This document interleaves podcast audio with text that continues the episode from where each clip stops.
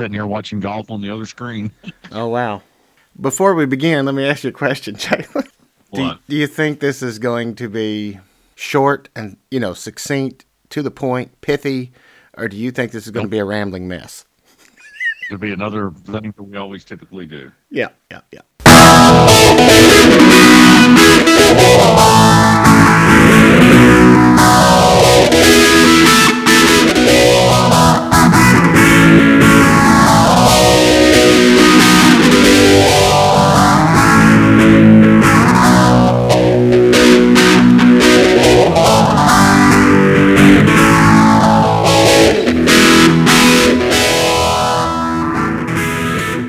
Listening to The Dumb Will Speak, podcast in which we seek to honor the truth of God as revealed in His Word.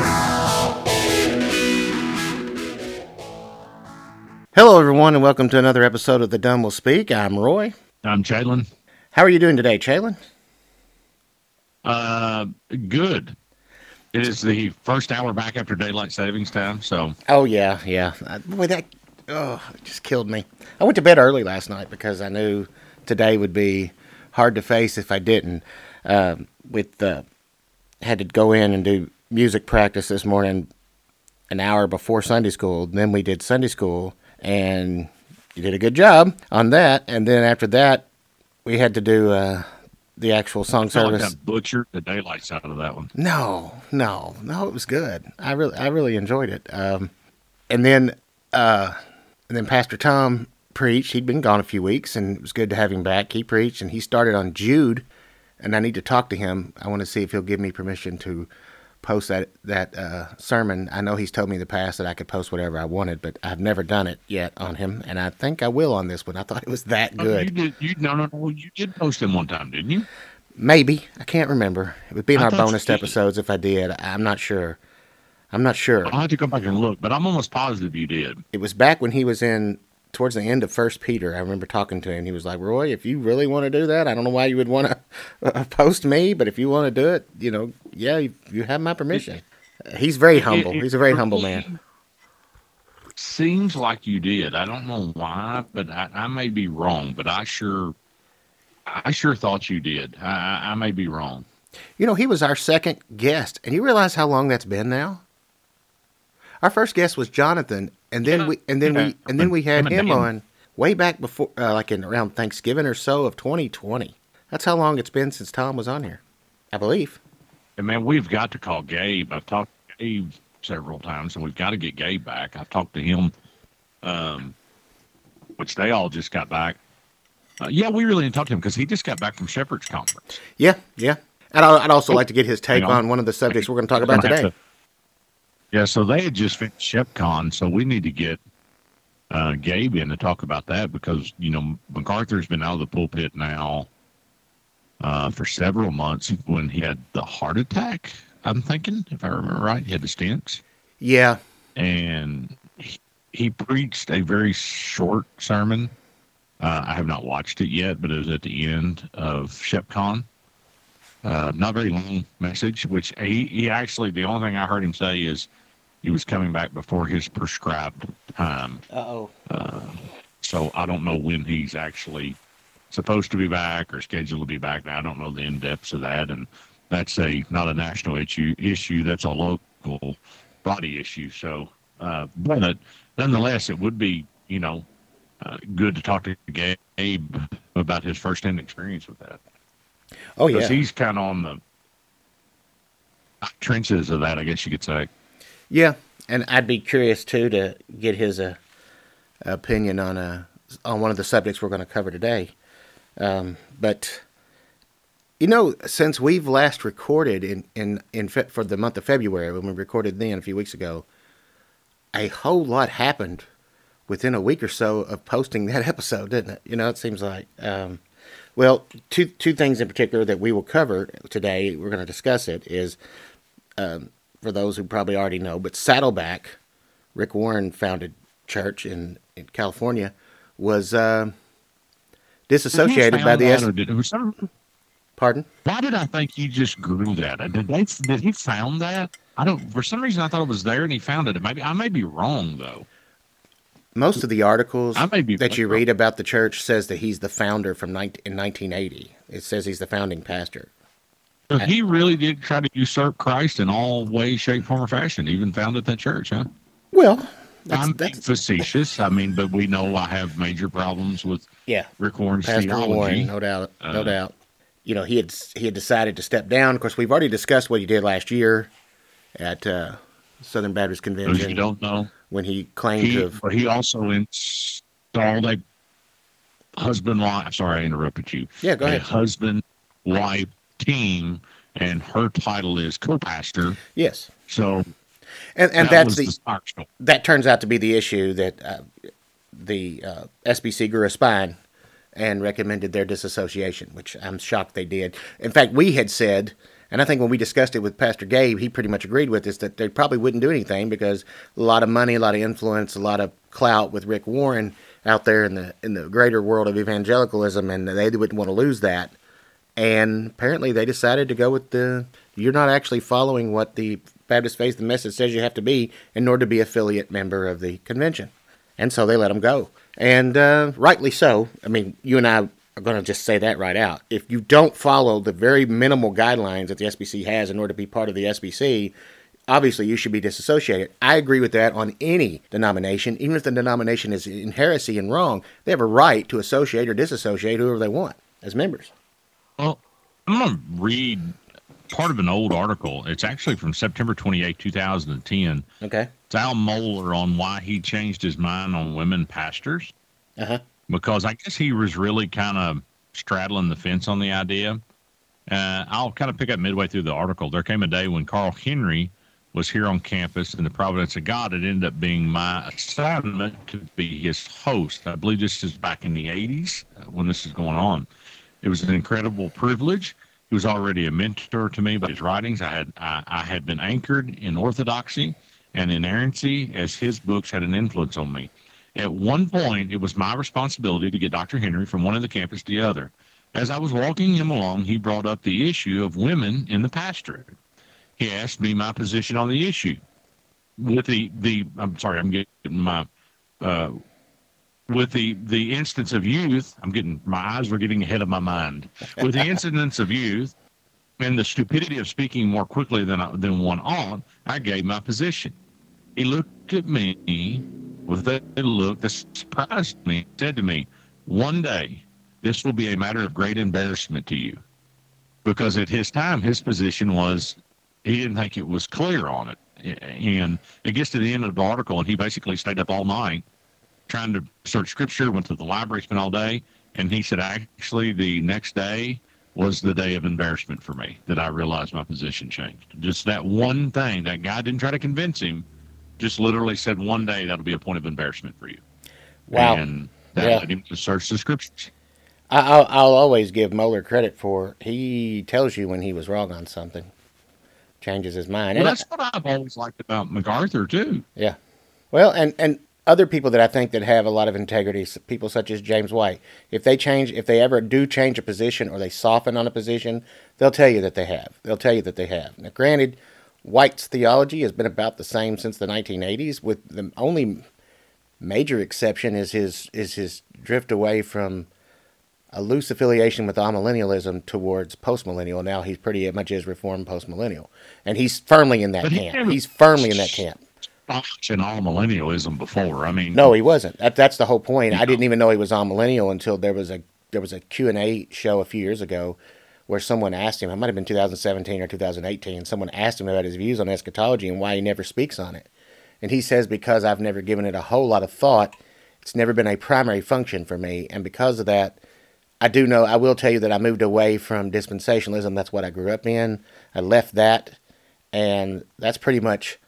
He said, "So if you want to know what I am, I guess you could basically say I'm an amillennialist." And that was all he had to say about the subject. I never really heard him speak on it until he went firmly in the camp of postmillennialism. and now he's and, and and you know I don't think somebody like Dr. White is not going to do a position uh, loosely.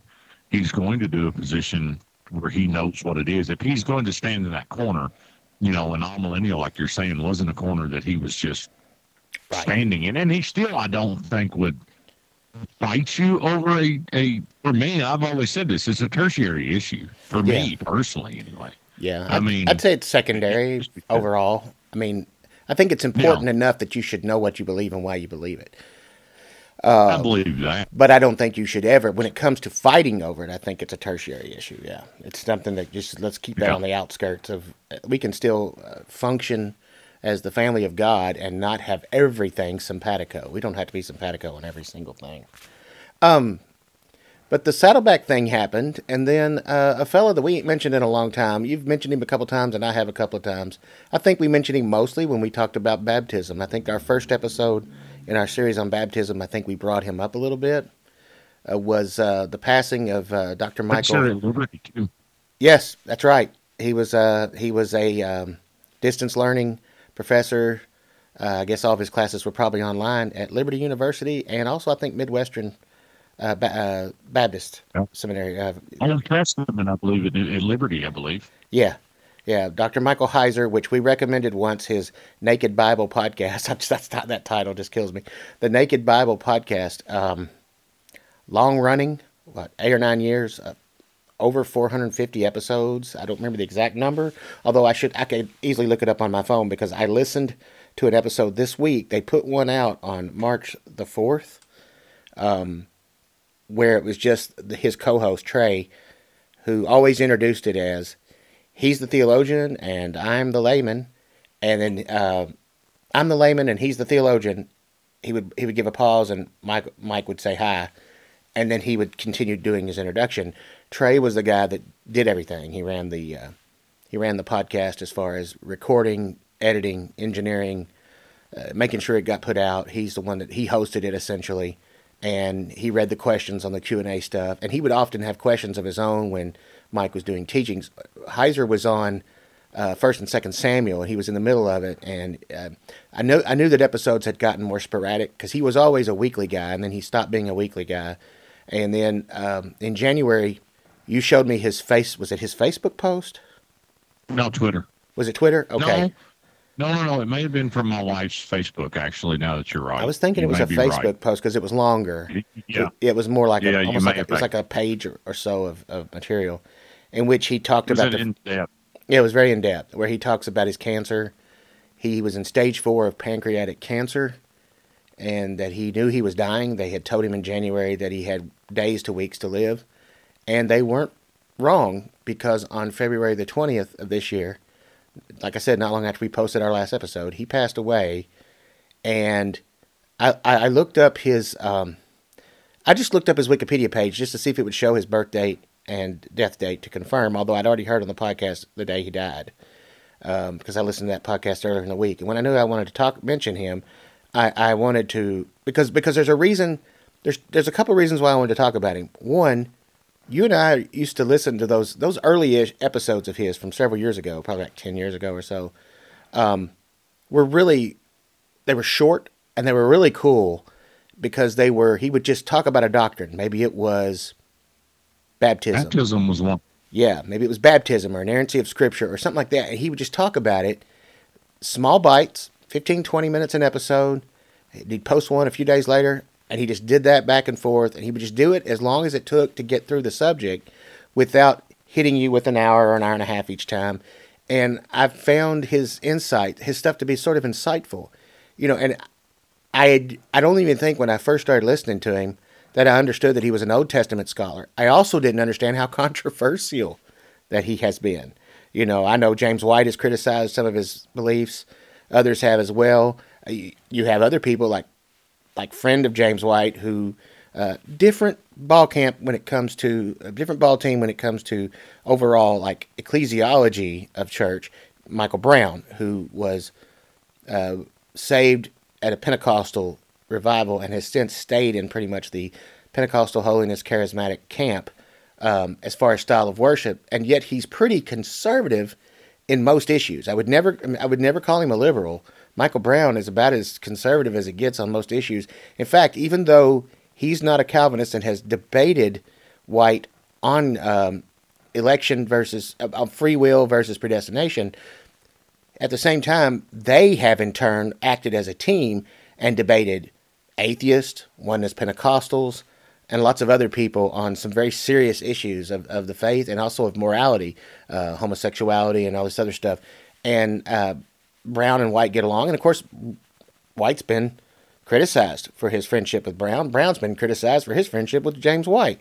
And, and, I'm bringing all this up because I think this is um, probably even more than the Saddleback issue. This is the this is the subject I'm most interested in in our conversation today because I've learned to glean what I can glean from Dr. Heiser and ignore the stuff that I don't really necessarily agree with or I think he might be falling into error on, so long as he doesn't cross the line into heresy. And I did find well, a way. Did you read Go ahead. Unseen Realm? I did not. I did, did not. You ever read that? That was no, and you know it's a bestseller. I didn't. Last big publication. Yes, it's actually a bestseller, and I didn't realize that that it had sold that well because I do remember that when the book was brand new. I remember when the book was brand new and he was talking about it on his podcast. I forget now that it's been that long since I've been listening to him. But, um, uh, you know, and I don't listen to him regularly. I hadn't for a couple of years, but I was still listening to him when we started the podcast in 2020. I kind of slacked off about 2021. I I had dropped him and a couple other podcasts, but I later went back to uh, subscribing to his feed, and I would just find episodes here and there that I would just listen to. His stuff on Acts was really good. You and I both liked his his walk through Acts, the book of Acts. If you'll recall, if you remember mm. that, I think that's the last full book of the Bible that I ever stayed with on him was the book of Acts. I thought he did a good job on that.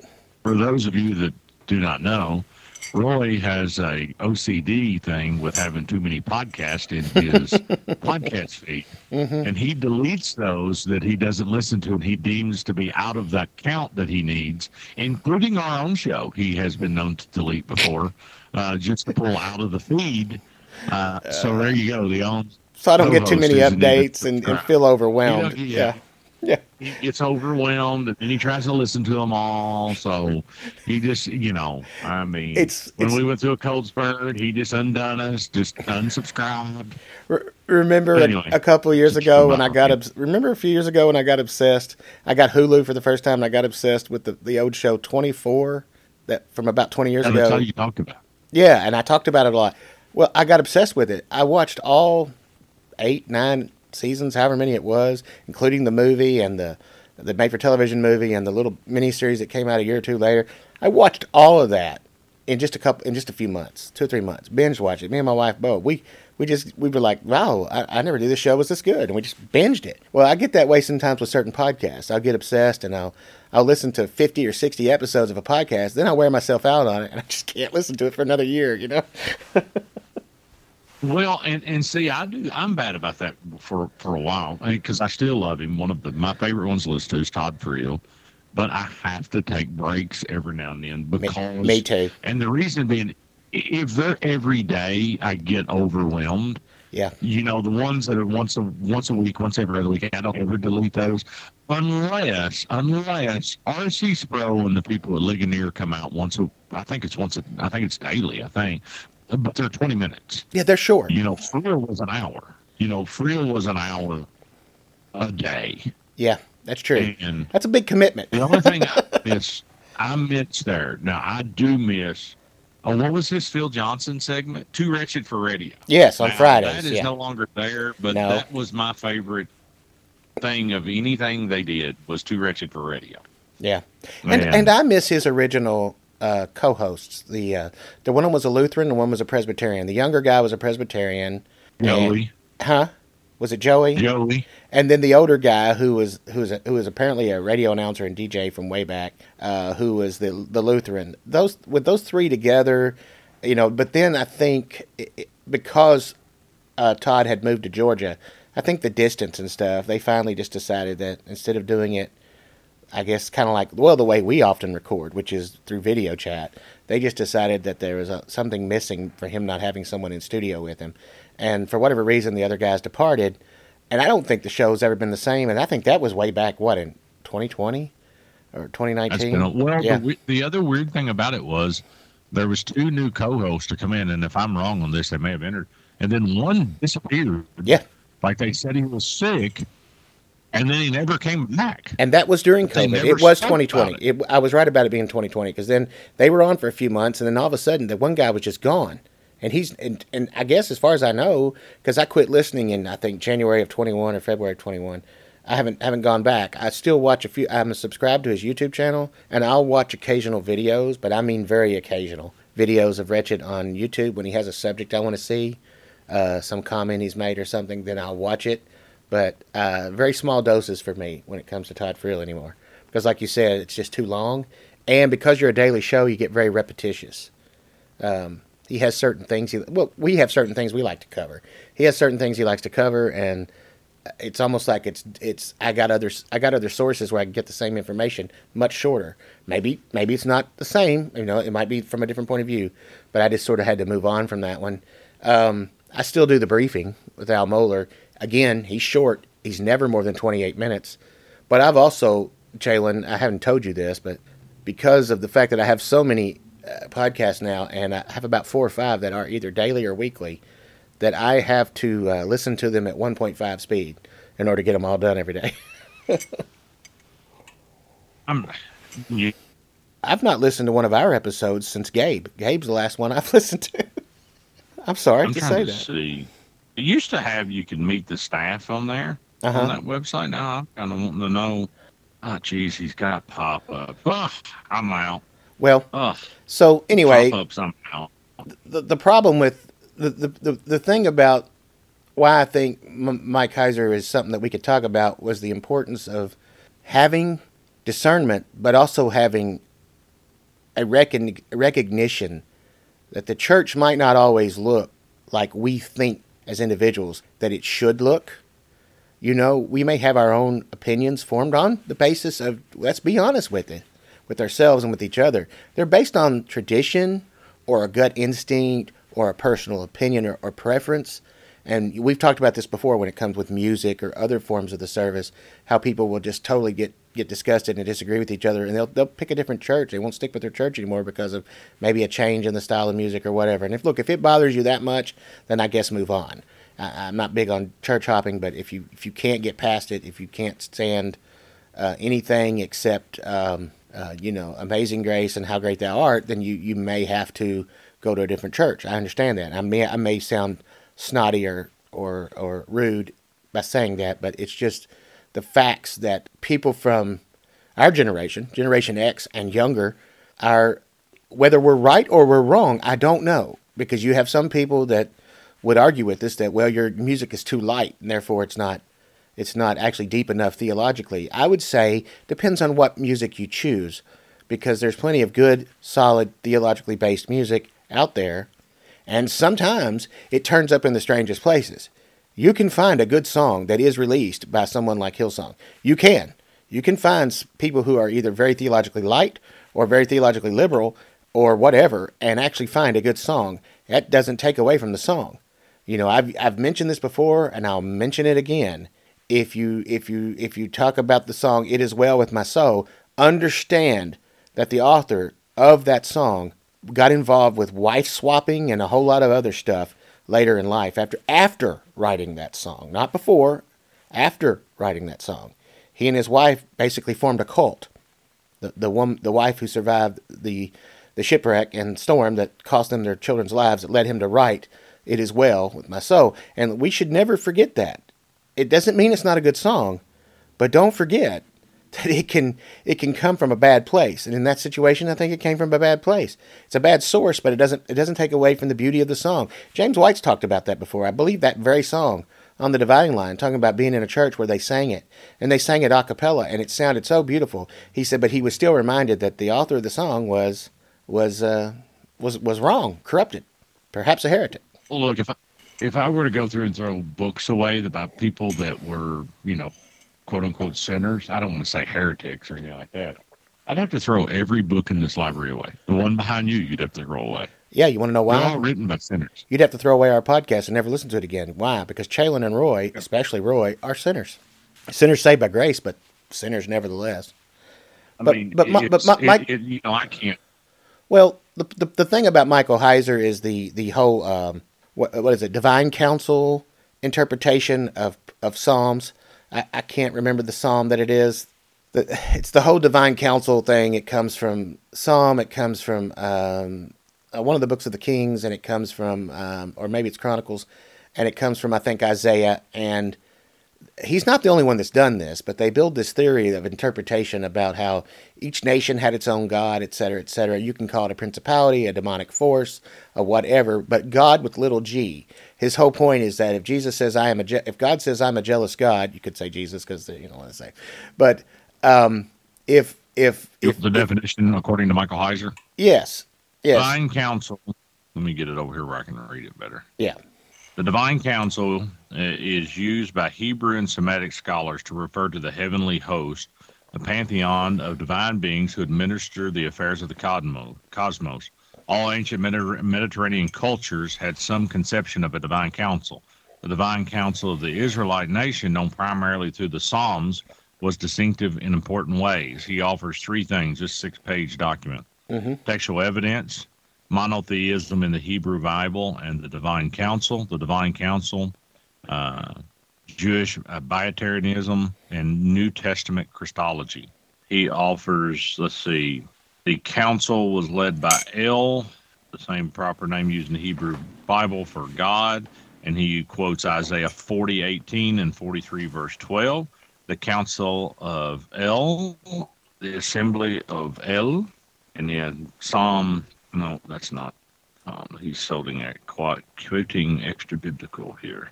The Phoenician text, such as the Karatepe inscription, also describes the Semitic pantheon. I mean, he's just got several. Um, Well, he even wrote a commentary on the Book of Enoch. uh, you know the, the first Yes. the first book of Enoch and all that, which is highly controversial. But so yeah, he has a he has a sort of he'll he'll, he'll probably be remembered for this this scholarship more than anything else. But if you simply listen to the the Naked Bible podcast, or if you've watched some of his stuff on on YouTube, you'd find a man that I believe, without a doubt, I will see in heaven one day. And I, you know, I can't judge one way or the other, but I, I if I were to take a wild guess, I'd say, yeah, I'm going to see Michael Heiser in heaven one day. I think he, I think, I think I will. That doesn't mean I approve or necessarily agree with everything the man says, but I don't agree with necessarily approve of everything I might have thought 25 years ago, Chalon. uh, well, th- well, I'm reading this. I've never, I did, I didn't find this till just now. And there's, I'm, of course, I'm skimming, so let's just keep in mind, I'm, yes. I'm, I'm skimming and talking. Um, the divine council meets the abode and meeting place of the divine council. The divine council and its gods meet on the cosmic mountain, the place where the where heaven and the earth intersect and where divine decrees were issued. The structure and bureaucracy of the divine council. The council uh, apparently had four tiers. The tier considered El and his wife. I mean, there there are some. I didn't really realize this was. He got way out there on this, didn't he? yeah. I, I guess I did not realize. I, you know, I'd heard you talk about it every time. I did not read a lot of his divine council stuff, and I'm gonna have to. I'm gonna have to send this to me to read. I'm gonna have to email it to me to kind of read through this. Um, but I, I had not um, read through this, and so I, I just sent myself an email to read through this to take a look at it. Well, And uh, I I will, I will, I will look at, I will give you something. And this is a fellow who's Kenneth Berding. He's from Biola, Bible Institute of Los Angeles, Yeah. Biola University. It's on his, on his blog called the Good Book Blog, and this is from February twenty fourth, twenty twenty one. Why Michael Heiser is probably wrong about Satan in the Book of Job. Michael Heiser has done some good academic work during his career as an Old Testament scholar, and I will not hesitate to draw upon his insights in the future. But his view of the heavenly being labeled Hasatan, Hebrew for the, for the Satan in the book of Job, is probably wrong.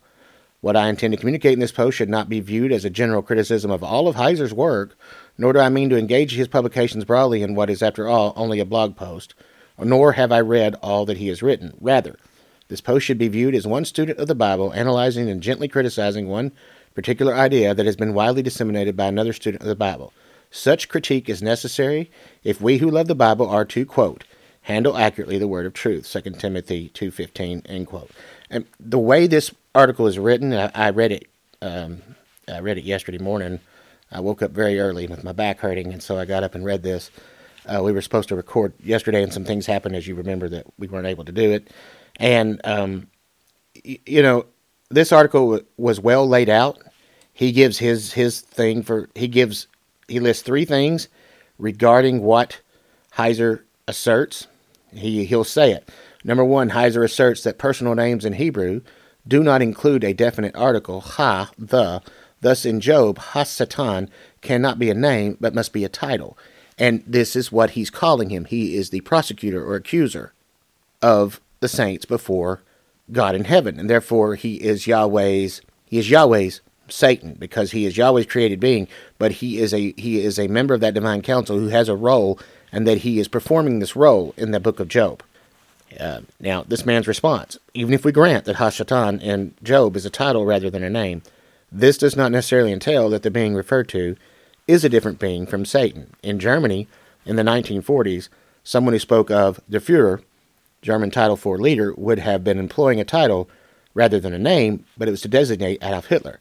That doesn't necessitate that the speaker was referring to two different entities. In other words, everyone knew when you said der Fuhrer, you meant Adolf Hitler. Number two, Heiser comments that the book of Job does not connect Hasatan to the serpent of Genesis 3. Here's this writer's response. It's an argument from silence. There's also no particular reason why the author of Job would need to make this connection. Number three, Heiser correctly notes that in most instances where the word Satan shows up in the Bible, it doesn't refer to the devil in the Hebrew Bible, Old Testament. Response True, but his comment is largely irrelevant to the question at hand. All but four of the passages in which Satan appears are in reference to a human who stands somehow in an oppositional relationship to another human, which makes those passages immaterial to the question of the nature of the spiritual being labeled Hasatan in Job.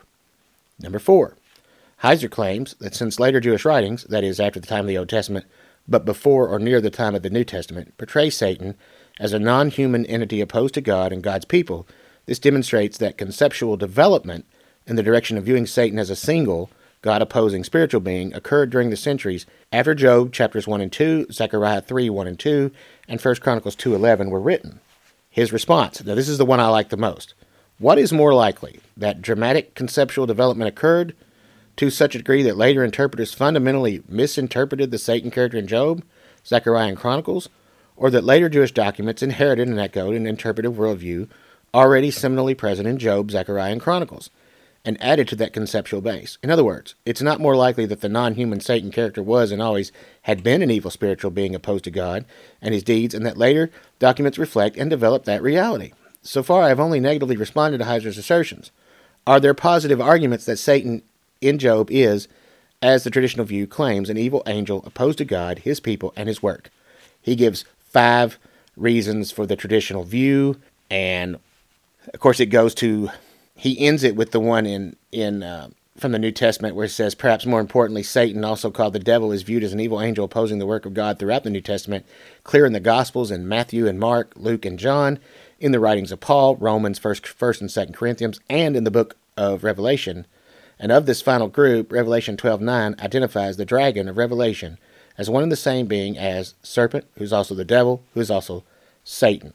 At the end, he says, you know, uh, I don't agree with this view, but he's not. But but Heiser's not the only one that holds it. But I'm just giving you my opinion on why I think he's wrong. I will say. Do you know who was the wrote a forward or a recommendation of his Unseen Realm book? No. Darrell Bock. Oh, really? Darrell Bock, the wrote Acts and Baker. Yeah, I did. I was looking at that while you were reading that. Who kind of, you know, I'm always interested to writes the forward, who does the recommendations. Sure. I'm always curious to read before I endeavor in the book. And you know, this writer mentioned that you also have John Walton. Who is the other writer besides Walton who's uh, known for his work on the Old Testament? Oh, I'm sorry. Not somebody like Grant Osborne or something, is it? No, but it's two or three people that he names who hold the same view as um, as Heiser on this subject, and it, it, it was interesting. I was like, look, I will say all I can say about my personal opinions of Michael Heiser was he's called he did help cause me to think more deeply about certain subjects than I had in the past, and I have found some of his views interesting. I'm, i want to clarify this. Not that I've always thought he was right on every little nook and cranny of his of his theories, but just that I thought they were worth exploring from the point of view of Well, I'll just put it this way. Another guy whose Old Testament opinions I think highly of. And I do think highly of this man's Old Testament opinions, even if I don't agree with him on ecclesiology. I already mentioned Michael Brown once in this episode. I might as well mention him again. Um, I've seen James White talk to um, Brown about certain things in the book of Isaiah. And I will say that Brown holds similar views to um, Heiser on certain things, and both of them have the same type of PhD. Did you know that? It's in Near Eastern and Semitic No, language. They're in Semitic language and Near Eastern history. The reality is, is that both of them got their got their PhDs from secular universities, and Heiser has stated that the reason he did that was so he would be forced to have strong opinions and be able to defend his faith and defend his opinions against the world because he put himself in that position. He didn't start out necessarily thinking that was the path he was going to take to do secular colleges. He thought he would probably go to a seminary. And instead, he wound up in secular colleges and he stayed there because he said it actually sharpened him. It actually honed him. It made him have to do more. Look, eh, James White has said he went to a theologically very liberal uh, seminary and is actually grateful that God put him there. He said, I wasn't at the time, but I'm now grateful for it because it has it caused me to know how to debate the liberals because I know what how they think and what they what why they think what they do. He said, and they're good on scholarship, they're just bad on theology. Well, I think it does, you know, well, that I think it does one good to read the opposite or study the opposite opinion. You and I talked this week about a book that uh, is David Allen, right? yes. Yes. It's coming out. Yeah, it's it's it's, out. Calvinist. It is out. You know, It's an- I it's a- think it would be a good book for all of. Oh, it is out. Yeah, I think it's a good book for those of us that lean toward that or are that uh, when it comes to Reformed theology to read that book. I mean, I did. There's not. I don't. You know, I have books in my on my shelf. You know, you know, I have one that I don't agree with primarily, but is the Dwight J Pentecost on a lot of the stuff for the end times. I don't agree with it. There's there's other books in here that I'm not going to fully agree with. I've got Loraine Boettner on on post millennium. You know, I mean, I think it is well known to know that other side of that opinion. I agree. So I understand what they were doing. I just I think he went too far with some things in Sure. what he learned out of secular. If that makes sense. Sure. And I think we all could be guilty of that. one of those things is that, like you just said, sometimes you can get so wrapped up in your headspace that you forget about what are the ramifications of these things that I'm pursuing. Are they actually worth pursuing or not? Now, I will tell you that in this in this um, podcast in which Trey talked to a whole lot of people that he has influenced or that he had uh, befriended, or they are people that have been on the podcast before. And a couple of them I'd actually heard on there before, where he and where Heiser and they were to either debate or they were talking about a particular subject and Heiser would bring somebody else in. If he thought, I'm not an expert in this field, I'll have someone else come in. It was interesting because one of the people that spoke about him and spoke dearly about him was Michael Brown. He spoke to, he just, in fact, he didn't even introduce him as? Michael Brown. He just said, uh, Dr. Brown, I'm glad you're here. And he started, and when, as soon as he started talking and I heard that voice, I was like, ah, Michael Brown. Because I've, I've watched Michael Brown on YouTube. I've watched him on debates, him and James White debating each other as well as debating together as a team, tag teaming against other people.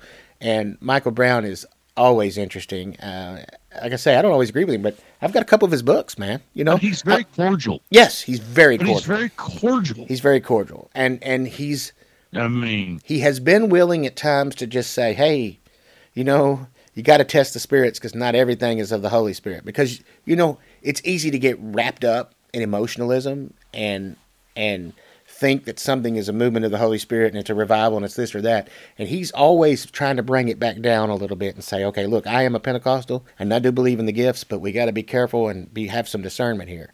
And I, I've always appreciated that about him because he doesn't get too wacky. You know what I'm saying? Well, I don't think he's running around with those guys that are uh, living in the mansions, flying their own jet. No, and and You also know he's willing. He's willing to. He's willing Because they to. don't want to fly in a tube of demons. Well, and he's a, yeah, Kenneth Copeland, and he's also a Trinitarian. Oh, that was also Jesse Duplantis. Oh, that was that. Duplantis. Okay. Well, um, also you know, both of them. No, no, both of them. Both of them. well, Brown is is a is a is a Trinitarian. Okay, Trinitarian theologian, and that's good because while he's also into the sort of apostolic um, or more charismatic view of, of ecclesiology, it gives him an opportunity to talk to the ones that are in oneness. And he's he's actually like I say, he's pretty hard on his own camp sometimes. He he can say things and get away with things because since he is one of them, it's just like I can I feel like I can say and criticize Baptists because I am one. So therefore I have a right to like really really go off on the Baptists more than I do other denominations. And as you well know, we are more critical often on this on this on this program of fellow Baptists than we are others because it's it's the it's it's the it's the style of worship that we know, it's the ecclesiology that we know, it's the it's the theology that we know, and if we see them polluting it or or or distorting it or doing something wrong, it makes us have a little bit of righteous indignation, a little bit of anger towards that, and I want to correct them. I don't want to disown them and hate them. I want them to get Well- right, and then if they're wrong, I want them out. Because if they are wrong and they are heretics, The, the, I want false prophets. I want the wolves in sheep's clothing out of the sheep pen. You know.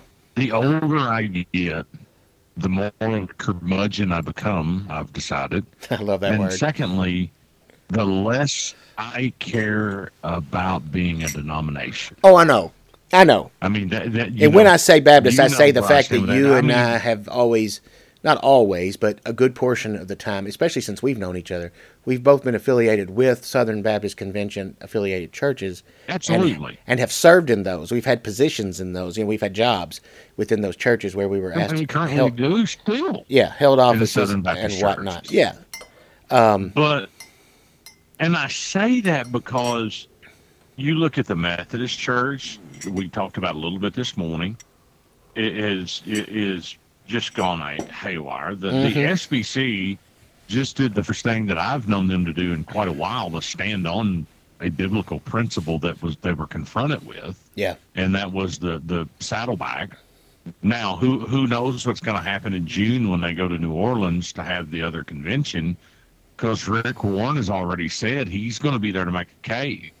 So there's a possibility that they reinstate them in New Orleans if they get the votes. That's true. I mean, Um, you That is true.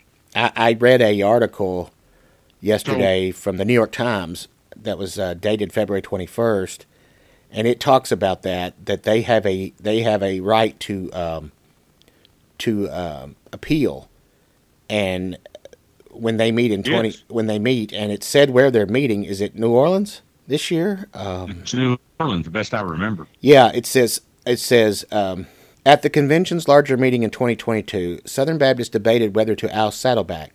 Mr. Warren spoke from the floor, delivering a valedictory love letter in quotes to the denomination, but seeming to stand by his church's approach.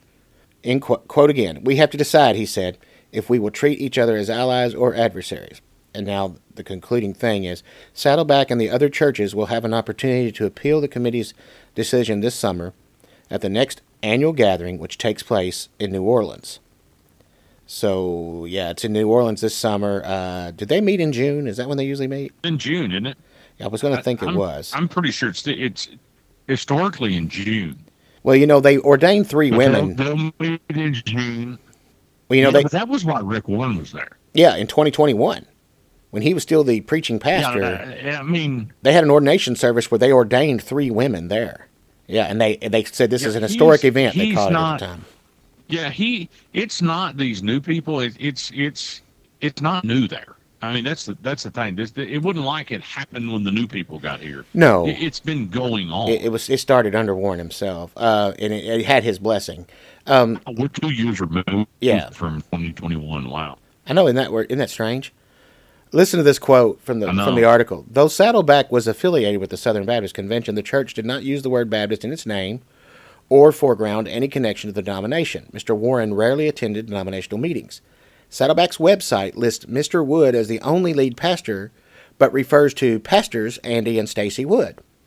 Miss Wood has preached at the church as recently as January 22nd, when she delivered a sermon on. Now, listen to this. This is a quote. This is the title of her sermon. How our inner thoughts can propel our growth instead of hinder it. Where's the gospel? Where's there any mention of the cross, of sin, faith, or repentance? Where, where's the where where is any of the gospel there? How our inner thoughts can propel There's our growth instead of hinder it. That's New Ageism. dude. That's that's spiritualism as a, or spiritism as opposed to actual Christian spirituality, which, by the way, I will talk about later. Well, the, the the the moment we decide to grow a church Mm-hmm. and not stick with Scripture, we're going to abandon Scripture. Absolutely. Ab- Because absolutely. if we worry about our growth, men's growth, if I were to read, you know, I know people recommend him. I used to have the books around here. I'm pretty sure they made it till to file 13. Um, was John C. Maxwell Church Growth? And you read these books, and it's never about preach the gospel, preach the scripture, to rightly divide the whole counsel. It's never that. It's always programs, plans. I mean, you program people to death. It's ridiculous. Just when when it's your turn and you and the music is done and the worship of God, because that's an important part of the service.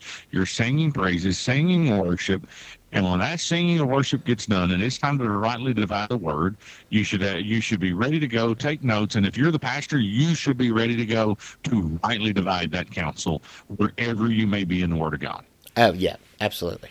It, it, it- that's why I say that that that ti- I wanted to read that title to y'all because that that was when I read that article in the New York Times. I thought this was what she quote preached on on January twenty second of this year was how our inner thoughts can. Oh my goodness, prepare. This is just yeah. You can do you do you and make yourself better. This is holistic healing, folks. You know we're gonna. This is got nothing to do with the gospel. It's got nothing to do with, as you just said, rightly dividing the word of truth. Um, you know that's not the only church they Yeah, kicked out, I though, right? just took mine. Yeah, well, no, there was a couple.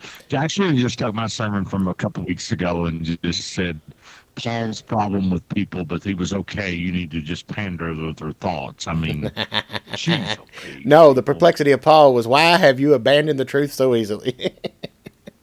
Who has bewitched you, right? Yeah, we made it. A, we we made it through a record number of, of passages in the first week, didn't we? Yeah, how many? I'm amazed how that many- you so quickly. Yeah, how, yeah, that's it. I am amazed that you've so quickly, That's it. and that was it.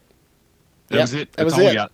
So yeah, it did remove a few. SBC did remove a few other churches. They were all over the same issue, except for one. They were all over the idea of putting women in, in leadership.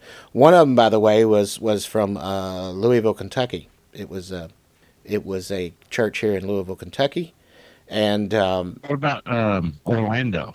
yeah, that that SBC that Florida church was over a sex abuse case, right?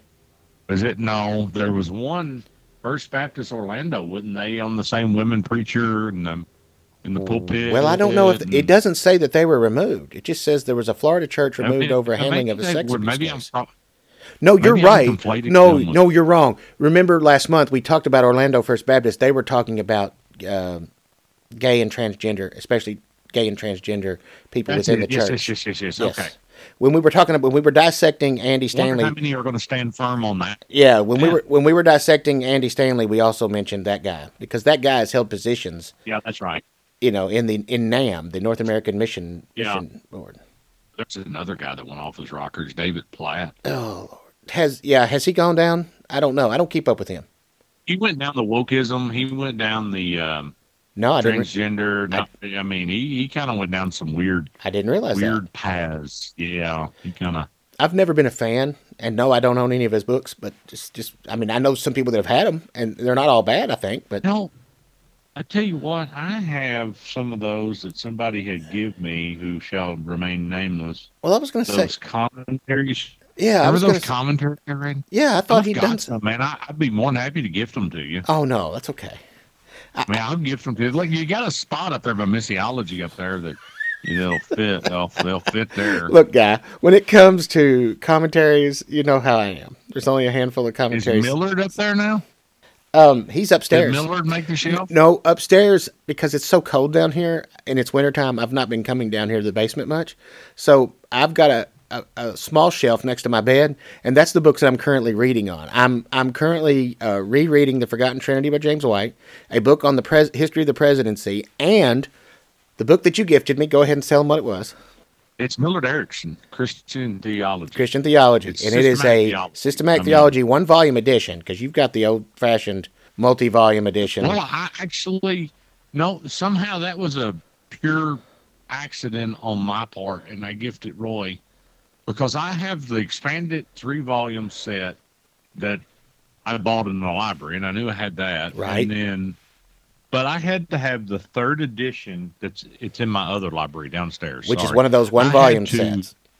Yeah, I had to have a single volume set for for seminary, and I had bought the one the single volume set because we had to quote it and um, we had to quote it and reference it a whole lot. So I wanted to make sure I had the right one. And there's updated a few things. Uh, I think the third edition.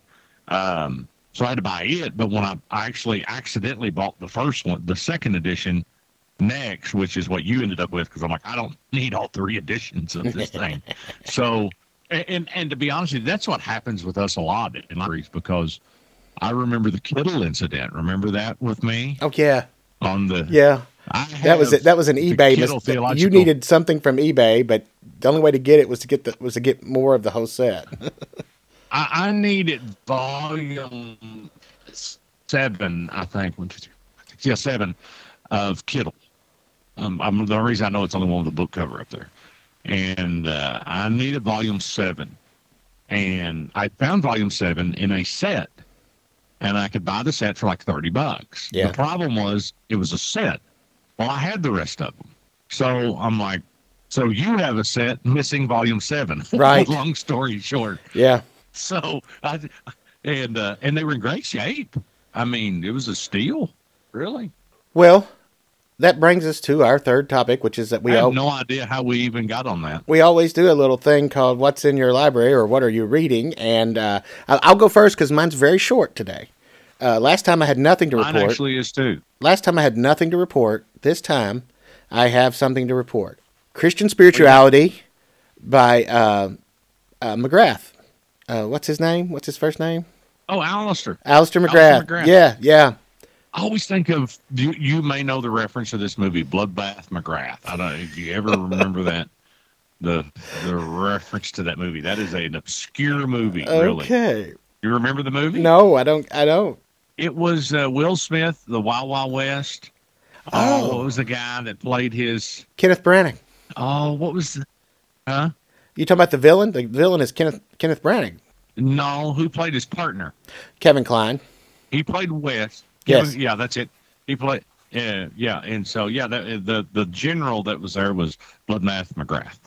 The little Academy for the. Academy Award winning Kevin Kline from back when the days when the Oscar actually meant something. We won't go there anymore with woke Hollywood, but anyway. He had the little. Remember, he had the little. Yes, the little funnel for his thing. yeah. That was yeah. That's down that's Kenneth Branagh, who by the way was the director of the first Thor movie that you like so much. Really? Yeah, Oh, I love the Thor movies. Haven't Yeah. watched the new one. haven't either. Don't know that I want to. It's a little. I think it got a little woke too, but then they all. Uh, so the Mandalorian season three. Listen, watch Mandalorian season three. Phenomenal. you know what?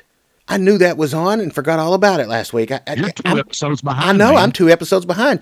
I was going to ask you if you'd watched any of them yet. Oh, yep, done watched it all. You know me when it comes out. I'm an OCD. You should have sent me a watch it the day text and said, out. "Hey, Roy, Mandalorian's on." I didn't even know it was on. Well, hadn't been a good couple weeks. No, I know, I know, but yeah, I, I didn't realize. But there's, um, I did pick up that book, um, and uh, a book on uh, the the uh, U.S. presidency, uh, short book, and I'm currently reading one that I already had on the U.S. presidency, and then I got one other little collectible. You know, I told you last time I had picked up a few a few uh, uh, U.S. coins from the old days. Uh, back when they actually had real metals in them, you know, silver and things like that. Well, and I had no books, but I Oh, did. yeah. I did get those books, but I picked something up, and I didn't have it because it's in the dishwasher, so I can't show it to you. But you know how I am about my coffee mugs. I have a Papa Smurf coffee mug. I'm currently drinking out of my Millennium Falcon, Han Solo, Han Solo and Well, I Chewbacca. I don't know that I've. The only two that I think I've got was actually two. I think they were a dollar a piece is the reason I found them, and I, I found them because I was actually looking for something else. I was actually uh, I was looking for Darrell Bock's Acts and found this book. I think I found it for maybe I found it for less than five dollars, way less than five dollars.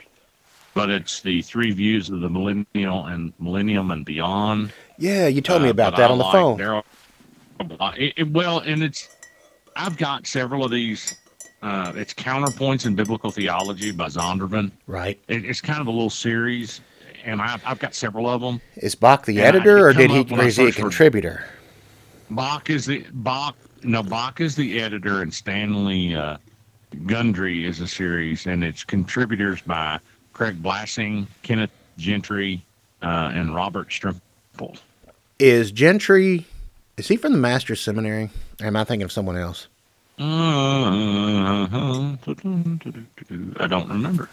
I'm trying to say don't tell anything about I was them. thinking They're there was a. Gentry who who taught New Testament or something. At, but I, I could have that wrong. Don't don't quote me on that. Well, And the other one I got, I I found this one looking for. Um, I, I know what I was looking for. I was trying to buy uh, Boettner Catholicism. This is what I was trying. I, I like Loraine Boettner. I enjoy reading him, Mhm. and he wrote a book. The and you see the cover; it's like a circus. Yeah.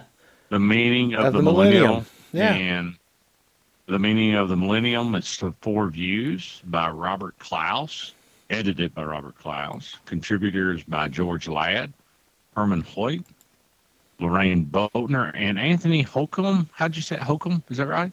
H O E K E M A. I think it was So- Holcomb. Yeah. And and right. and so Boettner would be your post meal.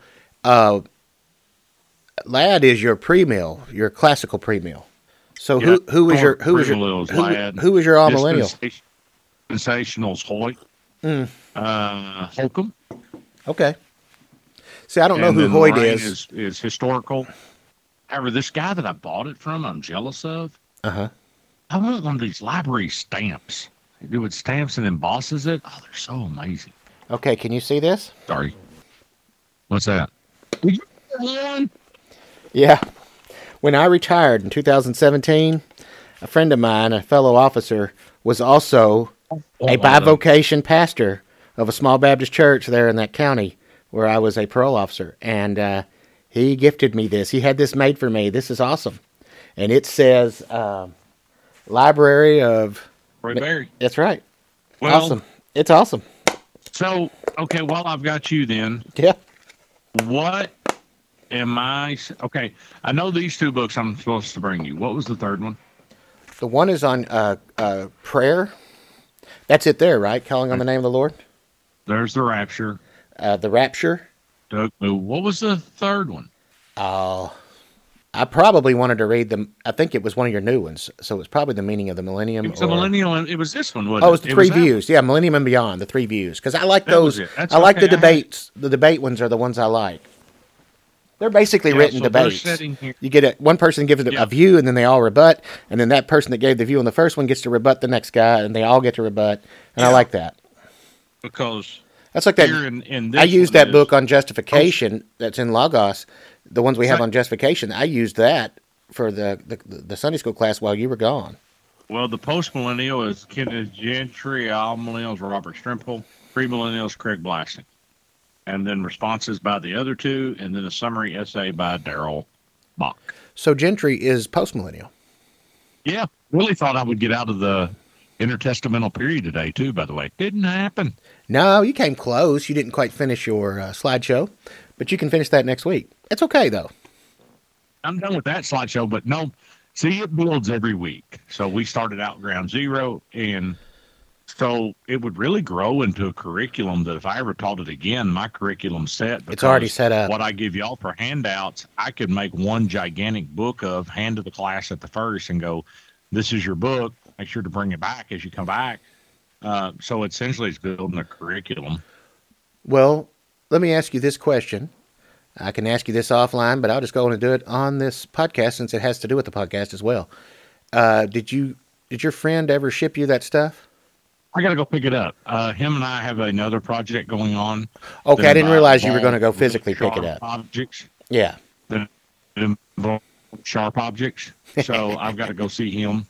that's pretty And, cool. I uh, can't wait till that becomes a reality. That's pretty cool, man. You talking about what we're doing, him and I? Yeah, I do think Yeah, that's I cool. can't disclose. I can't disclose right now what we're doing. Right. We're in the process of developing uh, some products. That's good. Uh, we we've got some between my contacts and what I do and his contacts in that industry. Uh-huh. We have been approached about some mass production of some really sharp objects. Yep. So we'll see. We'll see where it goes. We've been dealing with this for a few months. We're still. It just takes a while to develop a new Absolutely. thing to Yeah. market. And when we go to market with this, we want to we want to be ready to to go to market with it and be ready to go to market with it. That way it's not we don't take something uh halfway presentable to market. It's We not a want to come to half baked. It's not a half baked product. It's already a fully formed one. But- yeah. but anyway, I've got to go to him, uh, and and we could say honestly what we're getting what we're, we're getting ready to do. Um, I have approval to do it. Um, I have been gifted a soundboard, uh, which we already possess one for the podcast. Right. I have been gifted a soundboard that we uh, are going to record Sunday school with, and we are going to record it both video and audio. And I got to say Um, amen to that because I've been looking forward to this. This will be good. So we would be, I gotta um, possibly I think you know it may start out audio, but we're trying to get into it. By the time we want to start it with Acts was my goal Yeah. is to maybe make some test runs, the New Testament survey. But when we begin the book of Acts, that is our beginning and it goes and, and so what I would like to do, and I haven't talked to you about this, but somehow we come up with a way to develop it to where on our website we could take those and store those like MacArthur does in that's Acts and then chapter one and then Acts chapter then here's everything in chapter one and you know Yeah, we can we'll do get that. to that the but you could use it as a study form uh, and we may even you know you can get some software really cheap that takes what I say and trans you know transcribes it into written form into PDF somebody could use.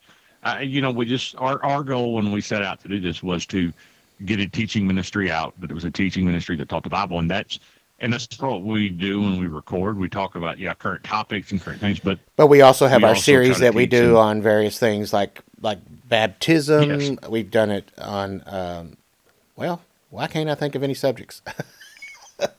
well, we've done it on Bible translations. We've done it on a fir- We did the first one on soteriology, and and we just haven't had to get back to it because the guest lineup hasn't worked out. Yes. Like we we've been trying to get the guests back, and we've had Christmas, we've had Yeah. Thanksgiving, and then we turned a corner the first of the year, and then you know there was various things going on at church, and and we had the you filled in for me for many many weeks while marriage seminar was going on at church. I've been sick. You've had sickness. Uh, right now, my wife is sick. first time in 42 years, and you know Yeah. So it, it's just been a lot of, of different things that have went on in the last little bit. But so yeah, so that's what we're doing. We're going to do the recording of it and have it going by acts because we're right now, as you if you heard me joke this morning, we finished up um oh my Hasmonean period. The Hasmoneans. Yeah. We've come through the we started out very brief in Babylonian, then we went to Persian, then, Then we went to the Greeks. Greek. Now we're in Hashmonean, and then we're going to go back into we're going to do Rome. Uh, I should be able to get done within a week. I, you know, the only thing that scares me if I camp on Pilate because you know how I am Yeah. with Pilate, where Yeah. I had to write pretty much a dissertation on Pon- Pontius Pilate. I have a whole book on nothing but Pontius Pilate by Helen Bond. I mean, Yeah. you know so um I, I think we'll move through it fairly quick I, I will you know give quite a bit on Pilate because he, he's one of those player uh, one of those uh, players in the new testament that he he's one of the only stories found in all four gospels Right. Uh, Yeah. there's only a handful of those that are mentioned and And then with and then within this period, that leads you right into the whole survey of the New Testament, where you're going to say you're going to talk about the books, the types of literature that's found in the New Testament, and then you're going to give an overview, like a from a bird's eye view of of each book, who the author is, around what time they believe it was written, et cetera, et cetera, and then we go to Acts, and that's going to be good. Our first week of New Testament survey, I know they're going to think we're in the Bible, and we're actually probably going to do the canonicity and how things become canon. Uh, Well, I am just when you had me do it, when you had me filling in and I did justification. It was like every other week was a what I called an info dump. It was just history, and then the other the next week would be actual. Let's look at scripture. What does it say? And then the next week would be the reason I did these scriptures the previous week was because this is the debate that went on about those scriptures. I had a purpose to it, but it didn't always turn out exactly like I planned. The only thing that cracked me up at the class, and nobody said anything, it was you.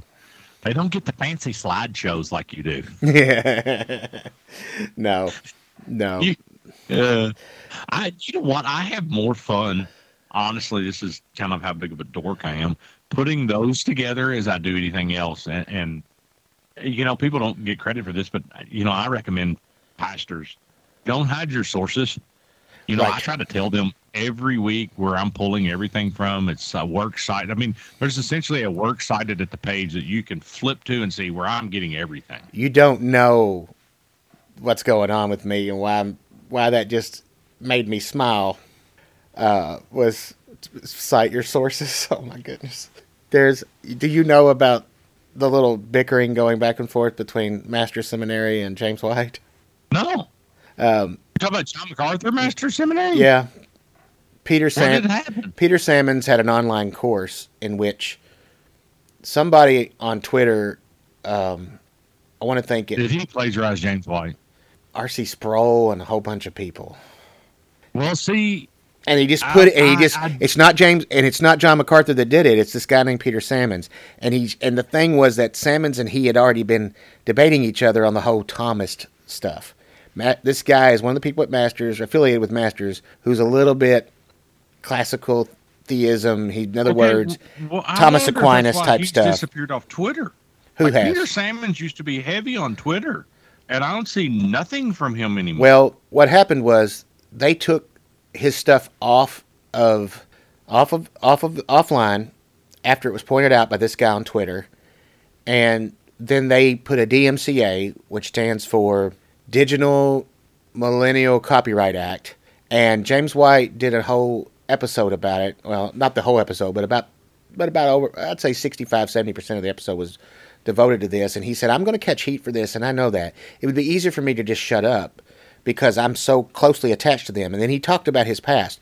James White teaches for them. I did not know that. Did you know And that Masters. Masters Academy heard that. International?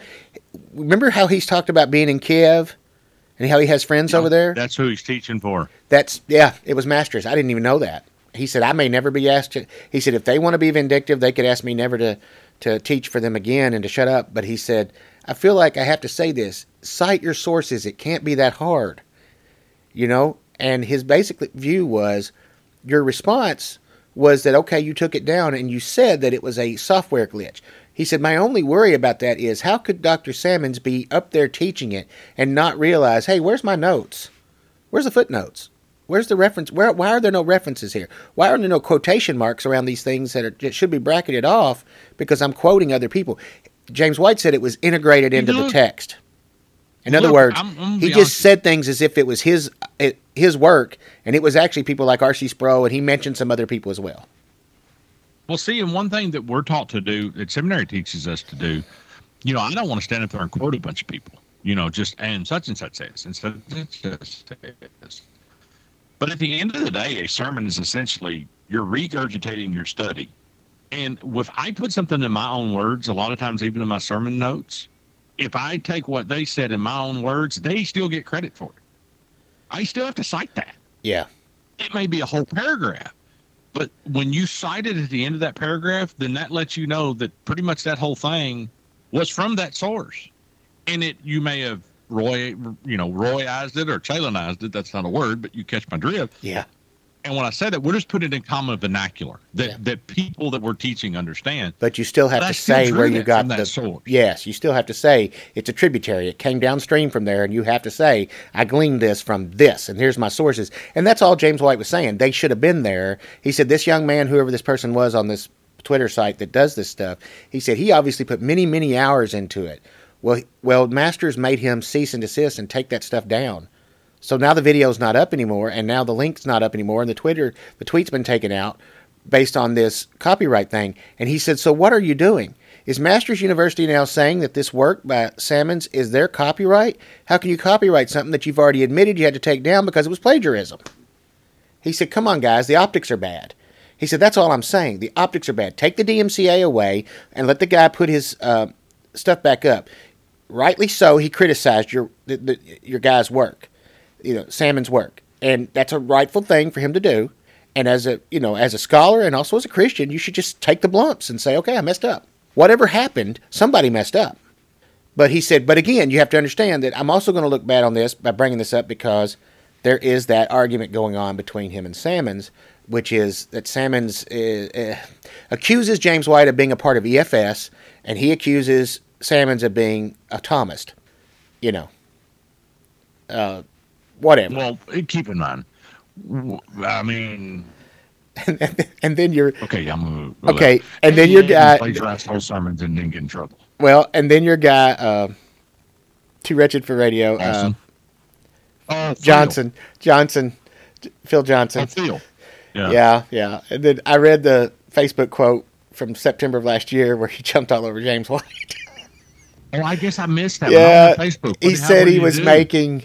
He said James is making too big a deal out of it, out of this, uh, out of causing calling everybody to be Thomists when they're not necessarily Thomist. And I hope people can they can't they can't see a quotation of what I'm saying, but I'm saying T H O M I S T Thomists meaning that you are a follower of Thomas Aquinas, the doctor of the Roman Catholic Church. By the way, the guy that kind of wrote the, the rules on transubstantiation. So, you know, I guess you keep what you want to keep, which is his, his view of the the inseparability and, and, and, and, and all that on, on, on God as monotheistic, but also Trinitarian. But I'm just going to tell you, man, um, I, I, can't really glean anything from Thomas Aquinas and most of those scholastics from the Middle Ages, nor do I want but, to nor do I want to.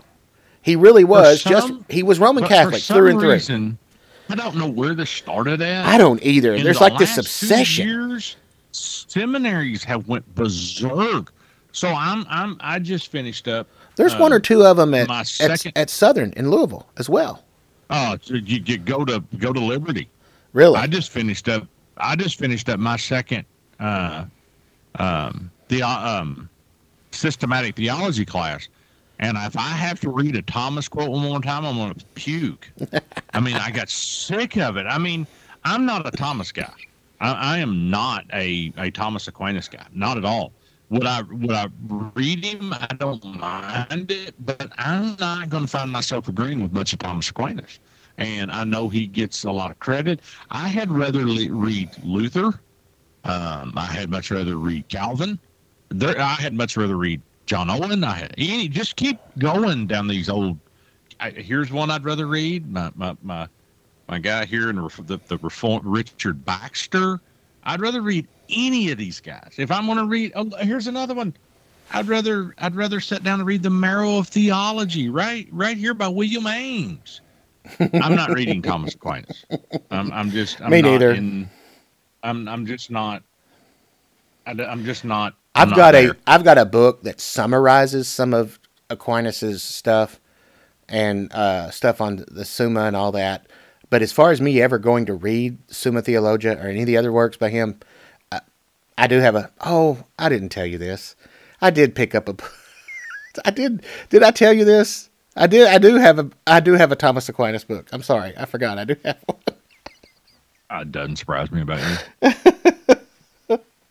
it's not the Summa Theologiae. It's a different book. But anyway, um, this is from this is okay. This is now remember this is from six months ago. It's this is a guy on on uh, his his handle is Chublaka six eight one, not confirmed, but I do know that the masters hosted James Dolezal for either chapel speaking or lectures or both. So I'm guessing James White and company are attacking masters for taking the side of the classical theist in the Aquinas versus EFS debate that's been heating back up. This is from Johnson's public Facebook post. It makes it sound like that's the case. This is a quote from from Phil Johnson. The, this whole diatribe is a lot of bluster that amounts to a cheap shot attack on those of us who want to hold the line on classic theism. And he puts in parentheses divine timelessness, impassibility, and Nicene Trinitarianism untainted by neo subordinationism.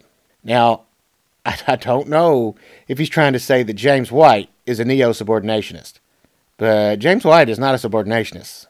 To him, all three persons of the Trinity are equal, right? They just have different roles. That's the whole point of what the Trinity is. It's easier for James to label his adversaries Thomist and Platonist than it is for him to defend the problems created by EFS and possibility.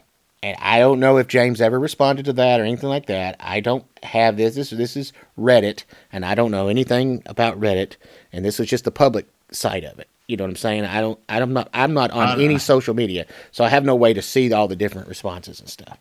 But You uh, have to do some digging into that but because but I'm with James White on the whole Thomas thing. I'm sick of it. I want it to go away because it's causing a lot of people to come across as really arrogant and hateful and rude.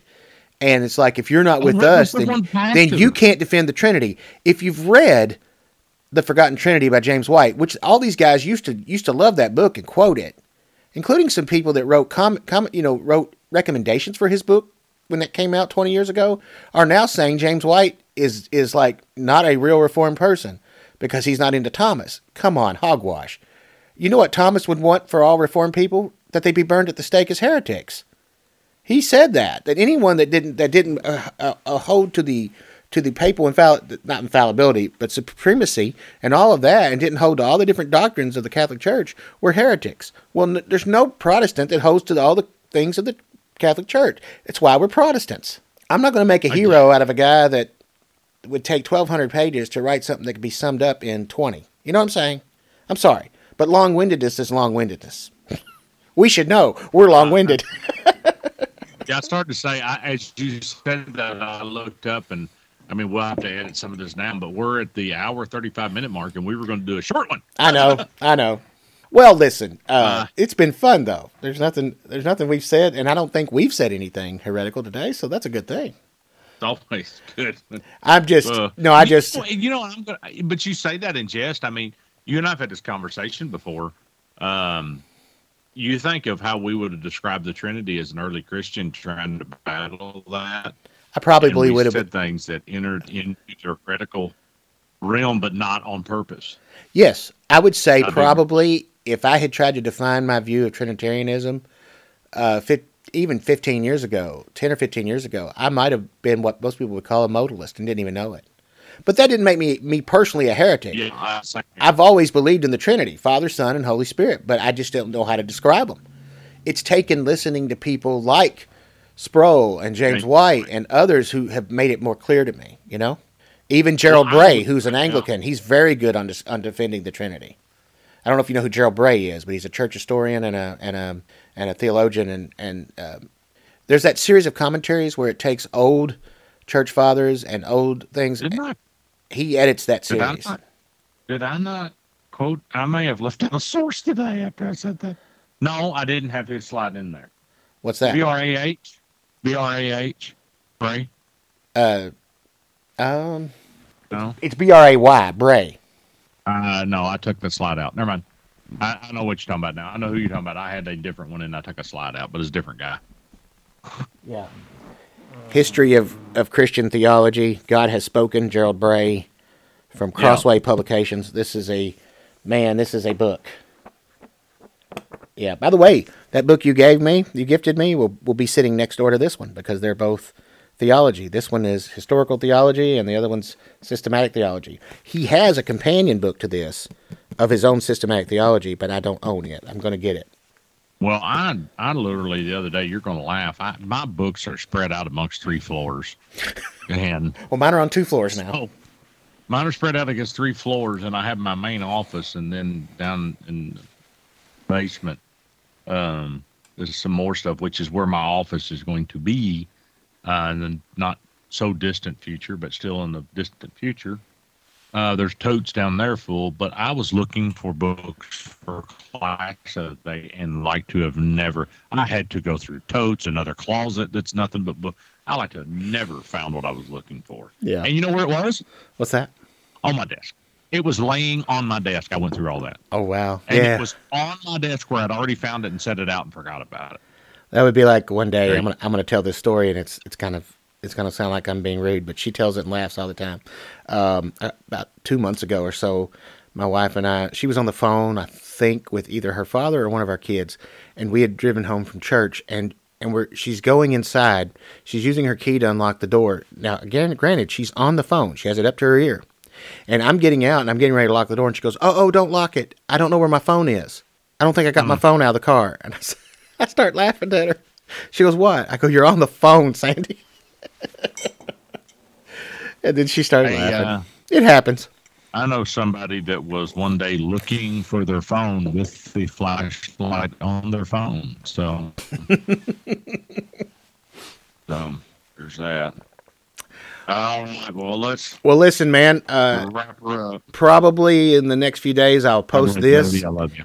I will post this, and then I'm going to also post. Um, uh, over the last few weeks, you preached a two-part series, and I'm going to post those as well. Uh, you- Not on purpose. That was supposed to be in one, sir. It's I can't it was make that up. it was very good, and I'm going to post that, and then I'm going to have some other bonus materials coming up with preaching, but also some uh, a few little things. I've got a a rant or two, and probably a Roy recommends to come as well. So we'll be posting some extra stuff, and then you and I will get back together in the next two to three weeks. I'm sure before the end of March we will we will record again and uh, get something else out. If not, surely within the first week of April, and um, we will. Um, I want to put justification on the menu. I have all my notes from the class, and that can begin our our study on soteriology that that we started last year. And I probably will repost the um, the episode just so it'll be newer in the feed when we do start it. I'll probably post it the same day as the first as the first episode on on justification. That way they they go together in the feed because if not, it's already almost been almost a year since we posted that. It was like March or April of last year when we posted that episode that was supposed to begin soteriology. so yeah, we're way behind on that one. And other than that, um, Lightning in a bottle. that's right. All right, dude. You take care of yourself. Bye, man. And I will see you. See you, bud. All right. Oh,